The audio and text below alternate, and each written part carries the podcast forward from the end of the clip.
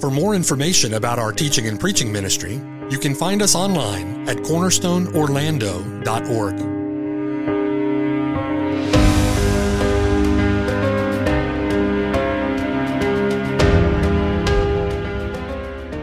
The following sermon has been brought to you by Cornerstone Orlando, making disciples for the glory of God. The title of our sermon this morning is The Potter's Freedom.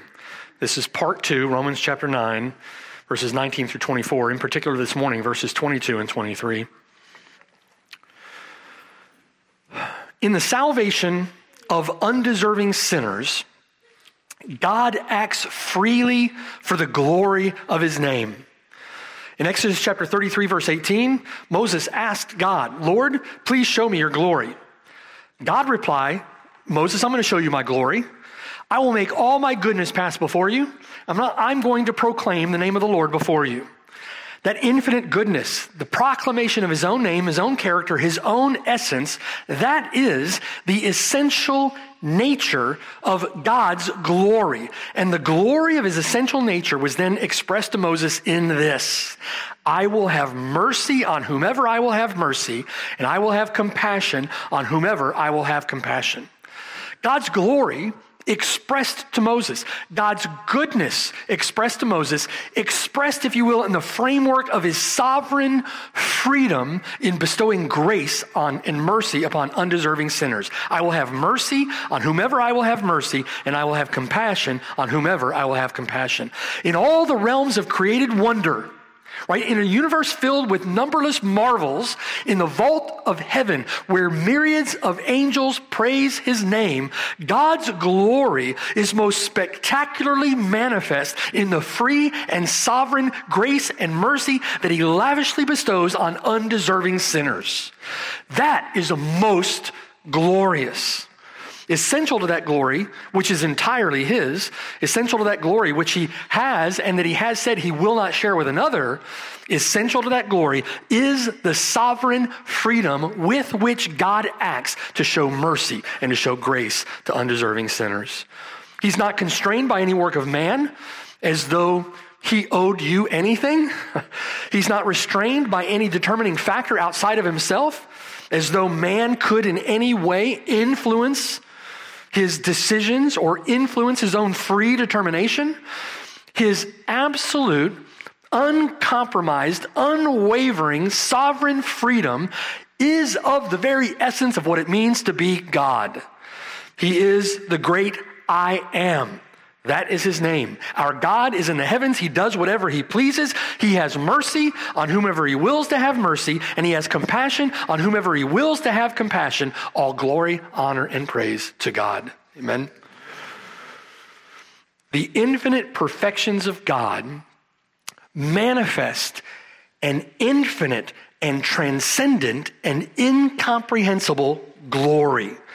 His own glory is above all as that which is most to be valued in all of known creation, in all of this known universe.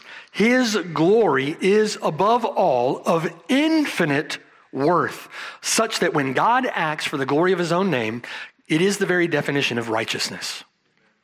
God always acts for the glory of his own name. God always upholds that which is most valuable. Romans chapter 3, verse 23, Paul says that we have all sinned and fallen short of the what? The glory of God. Sin itself defined by the treasonous betrayal that it is against God's own glory. And in that betrayal, our actions are the very definition of unrighteous. But in acting for the glory of his own name, in upholding that which is most precious, most glorious, God always acts in righteousness. And that which most gloriously tends to his own righteousness is the free and sovereign determination out of the mass of sinful humanity to elect in love and then freely justify a people for his own name through the sacrifice of his own beloved Son, and to justify them freely as a gift of his grace through the means of faith alone, apart from any works of our own. such that our redemption would be to the praise of the glory of his grace alone. By dying in our place, the righteousness of God is vindicated. That righteousness consisting of upholding that in the death of his own son, that he might be just and the justifier of those who have faith in Jesus Christ, that righteousness consists of upholding that which is of infinite worth, namely his own glory. This plan of salvation had to come about in this way. God has determined it for the glory of his own name. God determined it to uphold and to vindicate that which is most worthy, that which is most of infinite value. Verse 18, therefore, for the glory of his own name, he has mercy on whom he wills, and whom he wills, he hardens, without any respect to who you are or what you've done. That's what tends to his glory, not yours. Do you see? Fallen men often, and often vigorously, oppose this notion of God's sovereign freedom. They charge God with unrighteousness when they say it's not fair. That's what they're doing. When they say it's not fair, they charge God with unrighteousness. That's verse 14. Or they charge God with unrighteousness by saying that he would be unrighteous to hold us responsible for our sin then. That's verse 19. And these are often the objections of insolent and arrogant men who presume to sit in judgment upon God and his ways. So Paul rebukes that insolent presumption. He rebukes that arrogance in verse 20. But indeed, O man, who are you to reply against God? Will the thing formed say to him who formed it, why have you made me like this? Who do you think you are, you scrap of clay? Right? God is sovereign. God is free, and God is righteous in his unconditional election of fallen men to salvation through his son. God is also free. God is also sovereign, and God is also righteous in his determination, his own determination to leave others to the just recompense due their sin, even to judicially harden them in a judgment against them for their sin. God gives them over. As Paul said in Romans chapter 1, God gives them over to uncleanness. God gives them over to a debased mind. God gives them over to that which is unfitting. God gives them over to the very thing that they want. They want their sin. And in that, God acts in righteousness. He is righteous. Verse 21, does not the potter have power over the clay, over the same lump of fallen humanity, to make one vessel for honor and another for dishonor? In other words, to fashion them. Does not the potter have power or authority or right over the clay to fashion them for uses that righteously terminate upon their honor, or to fashion them for uses that righteously terminate upon their ultimate and righteous dishonor? To show mercy to the one, to the praise of God's glorious grace, and to judicially harden the other as a judgment against him, to the praise of God's justice. To withhold from one that which he deserves, and to give to the other exactly what he deserves. God is not unrighteous to do that. God is not unfair when he does that. Does not the potter have sovereign freedom to do as he pleases with those he has created? Of course he does. Of course he does. In doing so, God acts freely, sovereignly, for his own glory. He upholds the glory of his own name, and in that he is entirely righteous.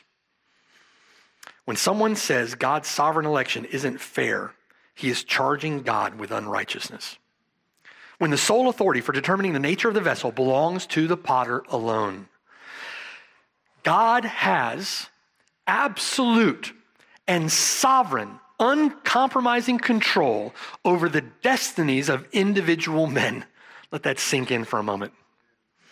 God has absolute, sovereign control over the destinies of individual fallen men. Therefore, he has mercy on whom he wills, and whom he wills, he hardens. That's Paul's point in the text. And it is often a difficult pill to swallow for prideful man, self-righteous man, people who want to have a say in things. It's very difficult for some people to take at face value. But this is the clear the clear proclamation, the clear revelation of God's own word. This is what Paul is saying in the text. And we must submit ourselves to the word of God, right? Humble ourselves before the word of God. And when you do, there's blessedness behind that understanding. Everything else is such a prideful, self-righteous error. And it tends to diminish the glory of God or diminish his worship. This is the revelation that God has given us in his word. Now, at this point in our text, Paul now offers an explanation to support that premise, okay? He's going to do so by asking a rhetorical question in verses 22 through 24. And that rhetorical question expects an obvious answer. He's then going to follow up that rhetorical question with scriptural evidence for the obvious answer in verses 25 through 29. He's going to prove it, okay? We're going to see in that proposition proof then from the Old Testament. Now first, consider with me Paul's proposition beginning in verse 22. What if God, wanting to show his wrath, wanting to make his power known, endured with much long suffering the vessels of wrath prepared for destruction, and so that he might make known the riches of his glory on the vessels of mercy, which he had prepared beforehand for glory, even us whom he called, not of the Jews only, but also of the Gentiles.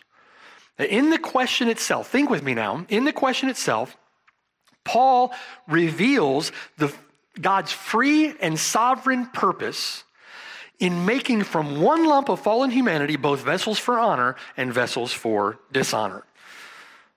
Dr. Murray, if God in the exercise of his sovereign right makes some vessels of wrath and other vessels of mercy, what have we to say about it? That's a rhetorical question. Also, we have nothing to say about it. Right? Who are you to reply against God? God, in the free and sovereign exercise of his will, he purposes to make from one lump of fallen humanity, both vessels for honor and vessels for dishonor. Paul is essentially repeating the point of the question in verse 20 and explaining it further, okay? Will the thing formed say to him who formed it, why have you made me like this? An example of what Paul is doing here with his question in verse 22 is essentially this. Why are you arguing with me about such and such? Did you not think that I such and such? Okay, you can fill in the blank such and such with your own example, right? Examples abound. Why are you arguing with me about such and such? Didn't you know that I such and such, right? Why are you arguing with me about getting a kitten? Do you not know that they grow into cats? Okay, right? You see, what does Paul do? Paul is asking a rhetorical question, and what's the reason for the question? He's making a point, okay? He's making a point. He's making us think, and he's making a point, okay? Two questions here, making an ultimate point. Two questions, ultimately not asking for an answer. The two questions are being asked for an effect. They're being asked to get you thinking. Paul begins his question in verse 22 with a what if. What if? Now we're used to hearing what if preceding a hypothetical question. Okay, what if? Hypothesis, right? But Paul is not presenting a hypothesis here. Paul's making a point. This is not a hypothesis. Paul is asking a rhetorical question again to get you thinking. And to help you and I understand what Paul is thinking, the point that he's just made, before we were done with our text, Paul is going to answer the question by referring to God's plans and purposes in redemptive history, and he's going to prove the point that he's making. At this point, Paul's purpose is to make us think. Does not Paul have the right to use a rhetorical question to make his point? See what I just did there?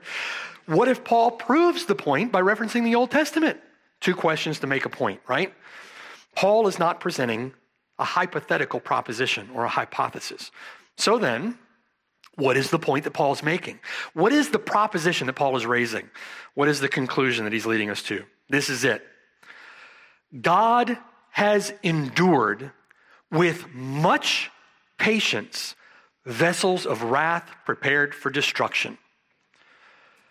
That's the point of the two rhetorical questions. I'm going to show you how in just a moment. God has endured with much patience vessels of wrath prepared for destruction. Why has God done this? There are two clauses attached to that point that each say something about God's purpose for enduring vessels of wrath. Two clauses. One, he wants to show his wrath and to make his power known. It's one purpose clause. He wants to show his wrath and to make his power known. Two, he endures them so that he might make known the riches of his glory on the vessels of mercy. Do you see that in verses 22 to 24, right? Take a look at the text. The primary clause, God has endured with much patience vessels of wrath prepared for destruction. He does that because God wants, he desires to make his wrath known, to make his power known. Secondly, he does that so that he might make known the riches of his glory on the vessels of mercy. If you structure the text, that's the way it presents itself, okay?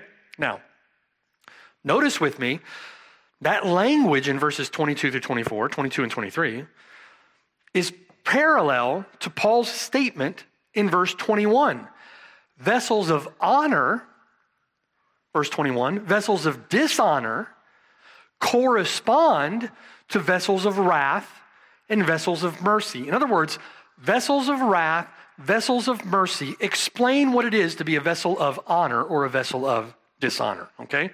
The latter helps us to understand the former.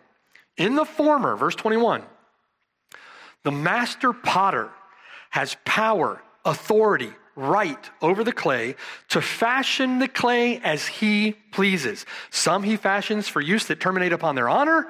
Others he fashions for use that terminates upon their dishonor.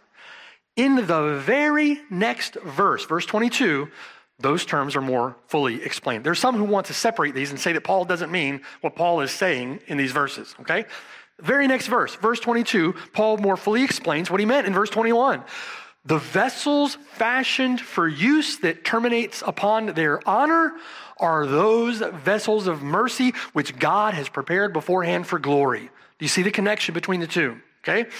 The vessels fashioned for use that terminates upon their dishonor, verse 21, are those vessels of wrath which God prepared beforehand for destruction, verse 22. In both cases, these vessels have been fashioned by the hand of the potter, from the same lump of fallen and undeserving humanity, and they've been fashioned by the hand of the potter to serve his purposes, to serve the glory of his own name, either the glory of his justice or the glory of his grace, but all to the glory of God. Now, what are then the purposes of God for these vessels? What purpose? And in this, Paul gives us, if you will, a glimpse behind the curtain into that hidden counsel of God so that we can know, we can understand God's own purpose, his own decretive, not his preceptive will, but his decretive will for the vessels of wrath and for the vessels of mercy. What are God's purposes for these vessels? Well, the Lord could have used the imagery of a statue, couldn't he? A sculptor fashioning an honorable statue or a sculptor fashioning a dishonorable statue. He could have used the imagery of a carpenter or an artisan or an artist, but he doesn't use that imagery. He uses the imagery of a vessel, the potter forming a vessel. A vessel is something made for the express purpose of holding or containing. In this case, the potter fastens a vessel that is a receptacle or repository of his mercy, and he fashions a vessel that is a receptacle or a repository of his wrath. Paul says of the wicked in Romans chapter 2, verse 5, that they are treasuring up. They are storing up for themselves wrath in the day of wrath. They are a repository for God's wrath. They are a vessel, if you will, of wrath. They're storing up for themselves wrath in the day of wrath and revelation of the righteous judgment of God, who will render to each one according to his deeds. Romans chapter 2, verse 5. In other words, they are a vessel for wrath, and the purpose of that vessel is to hold or contain as a repository of wrath. They're storing up or treasuring up for themselves wrath to be revealed in the great day of wrath, in the day of doom. Isaiah says, where God will reveal the glory of his justice and their righteous condemnation. Notice Paul's parallel in chapter 2 continues. He says there, eternal life to those who by patient continuance in doing good seek for glory, honor, and immortality on the one side, vessels of mercy, but on the other side, those who are self-seeking do not obey the truth, but obey unrighteousness. They are storing up for themselves indignation and wrath. Verse 9, tribulation and anguish on every soul of man who does evil, of the Jew first and also of the Greek. But glory on the other side, vessels of mercy, but glory, honor, and peace to everyone who works what is good as a fruit of his mercy and grace. We're storing up, as it were, glory, right? The tribulation, the suffering of this present age, not worthy to be described, not worthy to be compared to that glory which is amassing to our account in the next age, right? They are amassing for themselves mercy and grace, to the Jew first, also to the Greek, for there is no partiality with God. Two groups, vessels of dishonor, vessels of wrath, treasuring up for themselves wrath for the day of wrath, whom he wills, he hardens, right? And on the other side, vessels of honor, vessels of mercy, treasuring up for themselves glory and honor, because on whom he wills, he shows mercy. In Romans 9, Paul speaks of the potter making vessels, and that for the purpose of storing wrath or storing up mercy. They are repositories, if you will, of wrath or mercy. Verse 22, the vessel fashioned to store up his wrath is storing up wrath to make God's power known. That's the purpose for which he is storing up wrath. Verse 23, the vessel fashioned to store up his mercy is storing up his mercy to make the riches of his glory known. That is the purpose for which he is storing up mercy.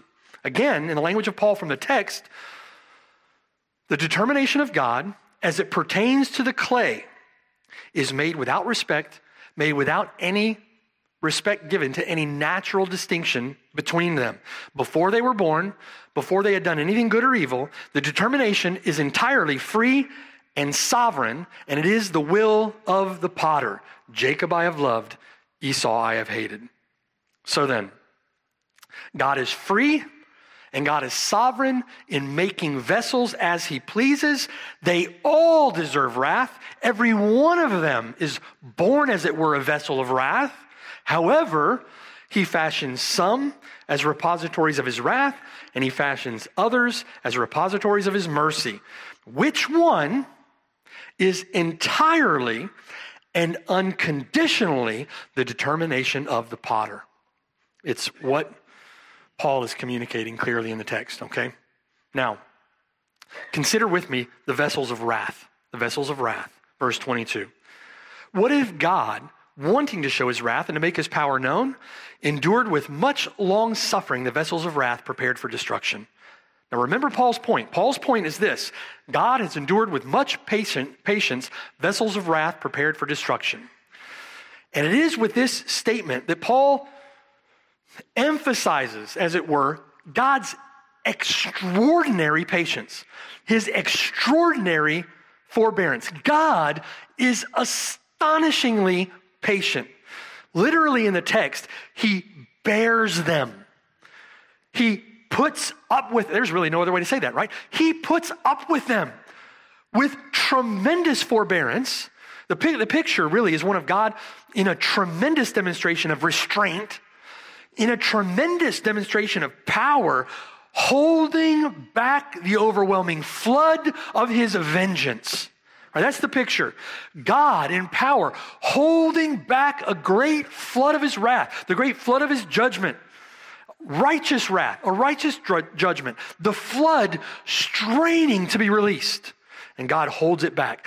God would be just and righteous to release it, to consume them in an instant in the furnace of his wrath. But instead, God bears long. He puts up with them, puts up with us with great forbearance, with extraordinary patience, before bringing sinners to their full and final judgment.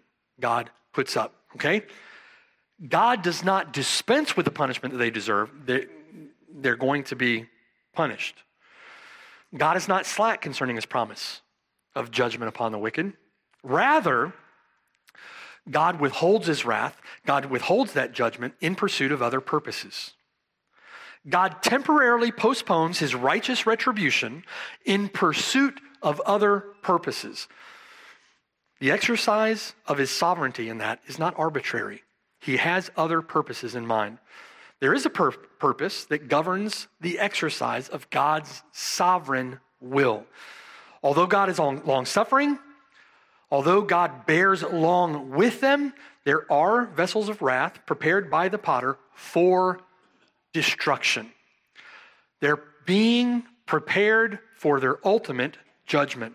The word for prepared there carries the sense of making them ready, making them suitable. In our context, it refers to the potter making them ready, making them suitable. And that for the eternal display of God's wrath and God's power. What if God, wanting to display more vividly, more gloriously, if you will, his wrath, and to make a display more gloriously, more vividly of his power, endured the vessels of wrath prepared beforehand for destruction, right? Notice the word for prepared in verse 22 is passive. They are being prepared, which means they are not the agency of their being made vessels of wrath. There is an agency behind that, and God is the agent. Okay, this is what you call a divine passive, if you will. They are being prepared. They are being made ready. It corresponds with verse 23, where God himself prepares vessels for mercy in the same way. God is the one who exercises great patience in preparing them with long suffering, with great patience, preparing them for their ultimate judgment, their destruction. In other words, vessels of wrath are not ultimately preparing themselves. I say ultimately because there is a sense in which they are storing up wrath for themselves. There is a point or a case to be made for the responsibility of man. You are responsible for your sin against God, but that's not Paul's point in this passage. That's not Paul's point. Paul's point is to exemplify, if you will, the ultimate and sovereign free will and determination of God, okay? Paul's point in the passage is God's free and sovereign unconditional election, or God's free and sovereign unconditional reprobation in the eternal decree of his will. That reprobation is in answer to their sin, okay? Reprobation, because we are not sinless. There is a condition, if you will, to reprobation, and it is the sin of man. We are born into sin. All that determination before they were born, before they themselves had done any volitionally good or evil, so that for the purpose that God's purpose, God's will according to election might stand. Paul is dealing with what God has purposed and with what God is doing. There is divine agency behind the passive. God hardens whom he wills. God prepares vessels of wrath prepared beforehand for destruction. Now, once again, the example of Pharaoh here is instructive. Listen, God has said to Pharaoh, think with me, Exodus chapter 9. God says to Pharaoh, I could have stretched out my hand and struck you with pestilence and cut you off from the face of the earth. God says that to Pharaoh. I could have cut you off immediately. Whenever I wanted to, God could have snapped his finger and evaporated Pharaoh and all the Egyptians, okay? But God says, verse 16, indeed, for this purpose I have raised you up so that I may show my power in you, and that my name may be declared in all the earth.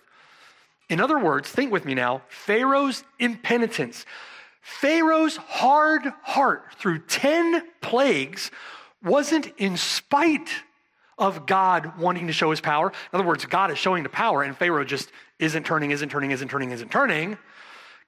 wasn't in spite of God showing his power, as though it took God 10 plagues to get through to Pharaoh. No, Pharaoh's hard heart through all 10 plagues was precisely because God desired to display his power and wrath upon Pharaoh and the Egyptians. And then God finally destroys him in the Red Sea. And now Pharaoh, having been prepared as a vessel of wrath for destruction, Pharaoh now waits in torment for his ultimate judgment at the end of the age.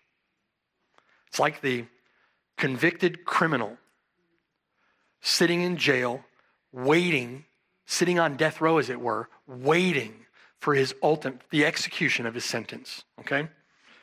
God says, so that you may know that I am the Lord and that there is none like me in all the earth.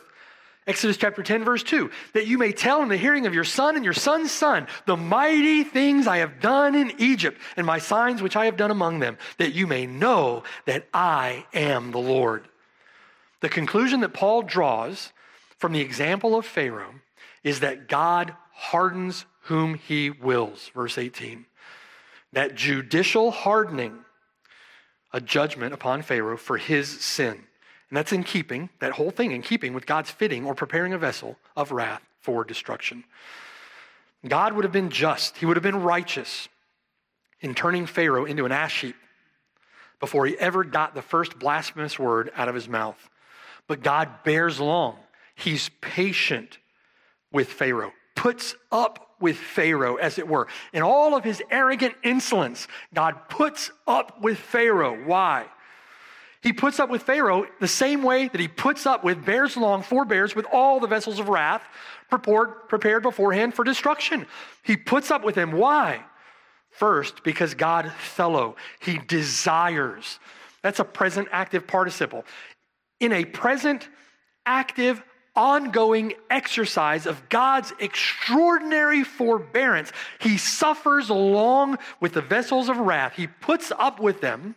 He does this owing to his ongoing present will and purpose and desire to display his wrath and to make his power known as he prepares them for ultimate judgment, the ultimate display of his wrath and his power.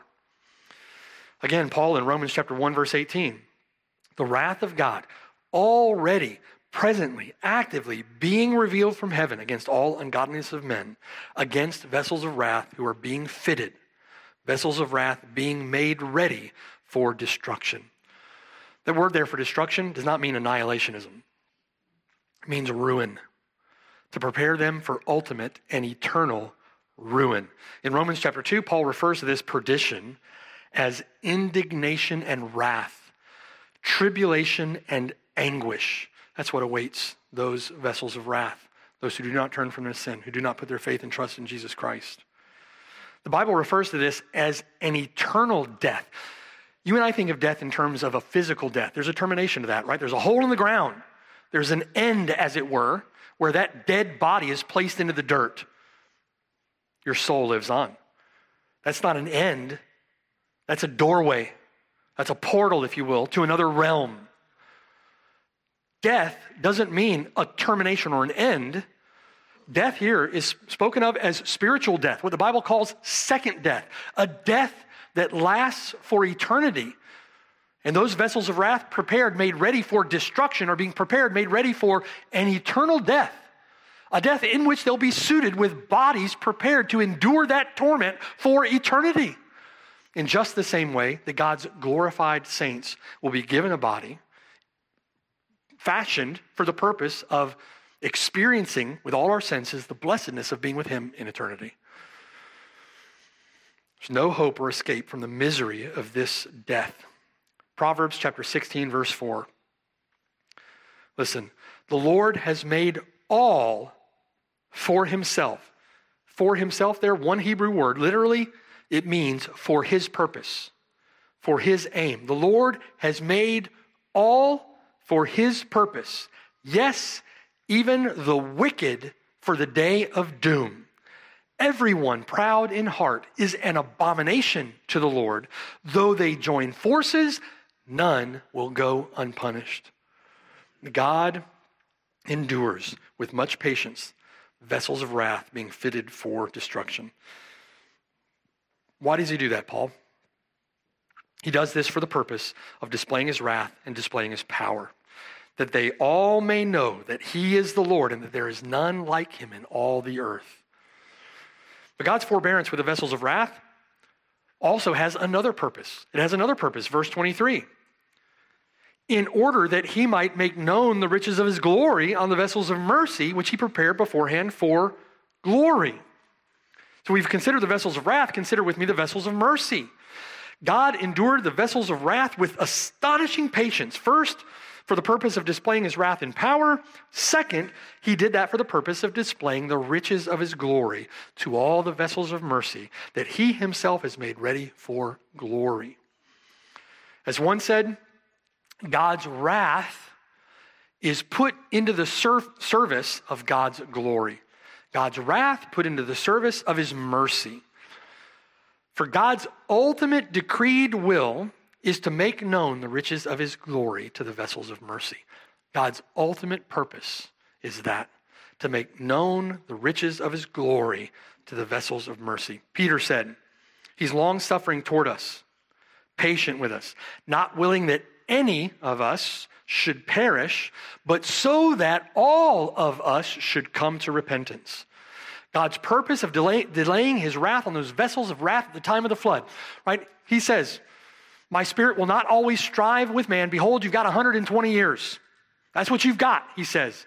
That's Genesis chapter 9, I believe it is. Genesis chapter 6. You've got 120 years. That's how long it was going to take Noah to build the ark. Okay? My spirit will not always strive with man. You've got 120 years.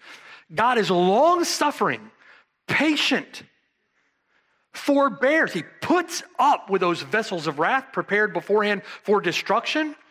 By not releasing that flood, he withholds that flood of his wrath and judgment for 120 years. For what purpose?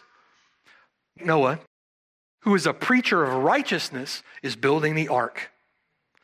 And God will, at the appointed time, release that flood of his judgment in that manner display the riches of his glory in the deliverance of Noah and his family. Do you see?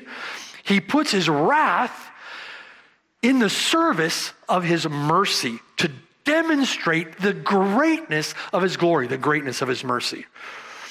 God's purpose in delaying his wrath upon those vessels of wrath at the time of the flood was for the purpose of preparing the means, if you will, and displaying his glory in delivering the vessels of his mercy. To those vessels of mercy chosen by God, prepared beforehand for glory, God will make known to them the riches of his glory. Paul would put it this way in Ephesians chapter 2, verse 6. He raised us up together. He made us sit together in the heavenly places in Christ Jesus, so that in the ages to come, he might display the exceeding riches of his grace in his kindness toward us in Christ Jesus. It's a remarkable statement. Remarkable statement. That's what God's purpose is in doing all of this. The exceeding riches of his grace. What must that be like? His grace is infinite. The riches of his grace, infinite. And he purposes to display the exceeding riches of that grace on vessels of mercy prepared beforehand for glory. Glory, amen? The exceeding riches of his glory consists of all that we know of his goodness, all that we know of his infinite and immeasurable love. It includes everything that God pours out as a blessing upon his people and more. Listen, as it is written, eye has not seen, nor ear heard, nor have entered into the heart of man the things which God has prepared for those who love him. We can't even imagine it. It is incomprehensible what God has prepared for those who love him, those who are vessels of mercy prepared beforehand for glory. Moses asked God, show me your glory. God responded to Moses by making all of his goodness pass before him and by proclaiming his name, proclaiming the very essence of who he is. He is one who delights to show mercy. God intends to set on display for all to see the magnificent, immeasurable riches, the magnificent fullness of his goodness to us. In the ages to come, he's going to make the fullness of his goodness, the fullness of his grace, the exceeding riches of his grace to pass before us so that we might see it, so that we might have it in our sense to experience. The riches of his glory will be made known Upon. It's going to be lavished on you, not just in your sight, displayed before you. It's going to be lavished on you. The vessels of mercy. And think with me. Those riches which will be poured out on us are proportionate to God's own glory. And how glorious is he? Infinitely glorious. That is a remarkable thought. God's own infinite perfections. The riches of his glory, so vast, so immeasurable, so inexhaustible, and those riches poured out on us will be proportionate to God's own glory. They are for his glory. They terminate upon his glory. God does that in order to display the glory of his own name upon vessels of mercy prepared beforehand for glory. Now notice once again, verse 23, these vessels do not prepare themselves for glory, but rather he is the one who has prepared them beforehand for glory. They are prepared by God. In other words, beforehand, they're prepared in this life for the glory that awaits them in the life to come. Unlike the vessels of wrath, who are prepared or judicially hardened by God for destruction, those who will inherit eternal glory are the vessels of his mercy. In mercy, God withholds from them that which they deserve. They deserve wrath. In mercy, it is only because of mercy, God withholds from them that which they deserve. His purpose, as it pertains to them, is to make known to them, to display in their sight and in their sensed experience the riches of his glory. Incidentally, think with me now. How are the riches of his glory most gloriously displayed to the vessels of mercy? How are the riches of his glory most gloriously displayed to the vessels of mercy? By setting the richness of that glory against the black backdrop of what they deserve. And in that, we glorify God. In other words, the riches of God's glory in showing mercy and God's own delight in showing mercy is magnified in all its fullness when we see and understand the extent of that wrath from which he has delivered us. It is as though God withholds wrath. While vessels of mercy are prepared for glory, and then unleashes his wrath so that the glories of the riches of his exceeding grace and his lavish mercy are displayed more in those vessels that he has chosen for himself, on whom he will pour out his mercy. Do you see? He prepares vessels of wrath to fully display the full richness of his mercy and the exceeding riches of his glory. God's ultimate purpose is to show his mercy, to demonstrate his grace. And he'll do that in one part by fashioning vessels of wrath prepared for destruction. So much more could be said. What is our responsibility then, brothers and sisters? Knowing, therefore, the terror of the Lord, what do?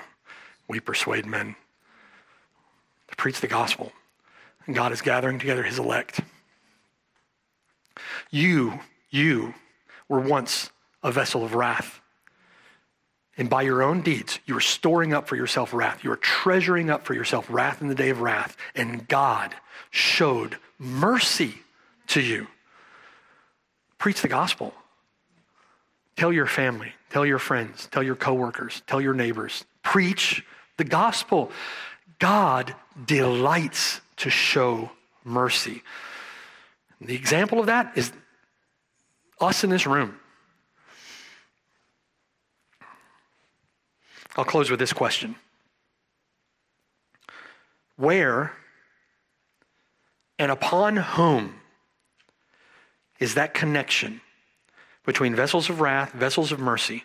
God's display of his wrath, God's display of his mercy. God displaying the riches of his glory against the black backdrop of our sin. Where and upon whom is that connection most clearly displayed? It is most clearly displayed in the tragedy and in the triumph of the cross of our Lord Jesus Christ.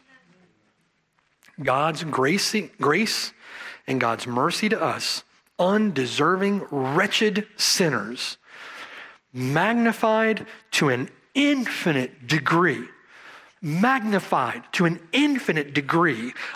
the wrath that God poured out upon his own beloved Son, who stood in your place and bore what you deserve.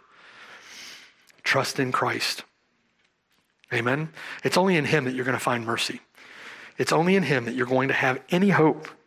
And for the sake of our Lord Jesus Christ, God delights to show mercy. For the sake of our Lord Jesus Christ, God desires to be gracious. In verse 24, Paul then makes it clear that his concern in this is not only those elect or reprobate Jews, those Jews within the nation of Israel itself. That's where Paul started, the beginning of this chapter. He makes it clear that his concern is not only elect or reprobate Jews, but his concern also includes those vessels of wrath and those vessels of mercy among the Gentiles as well. His concern is true Israel, elect Jews and elect Gentiles from the four corners of the earth. Verse 24, even us, Gentile brother and sister, even us whom he has called, not of the Jews only, but also of the Gentiles. Having made his point, having explained God's purpose, Paul then will reference the Old Testament for proof of these assertions in a text that we'll consider next time, if the Lord allows, where Paul there will argue for the inclusion of the Gentiles in that group which God has prepared as vessels of mercy. Praise God. Right? Oh, the depth of the riches, both of the wisdom and the knowledge of God. How unsearchable are his judgments and his ways past finding out. Amen. Pray with me. Father in heaven, we praise you, Lord, for the riches, both of your wisdom and knowledge, for the riches of your glory, for the riches of your grace and mercy. How unsearchable are your judgments, Lord. How unsearchable your ways past finding out.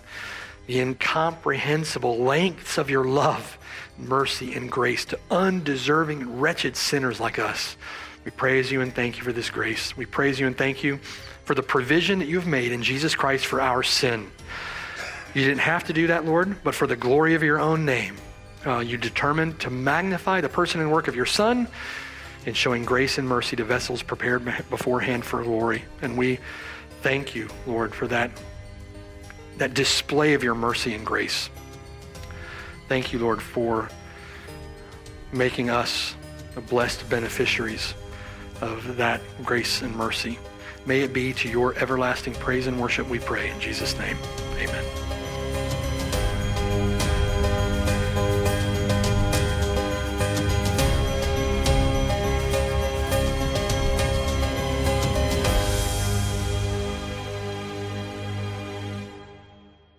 Hello, and thanks for listening. My name is Mark Brashear, and I have the blessed privilege of serving with the saints at Cornerstone Church near Orlando, Florida.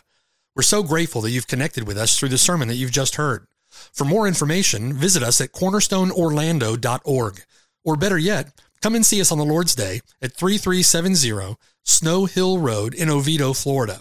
We're just east of Orlando and about 15 minutes from the campus at UCF. It would be a joy to have you worship with us.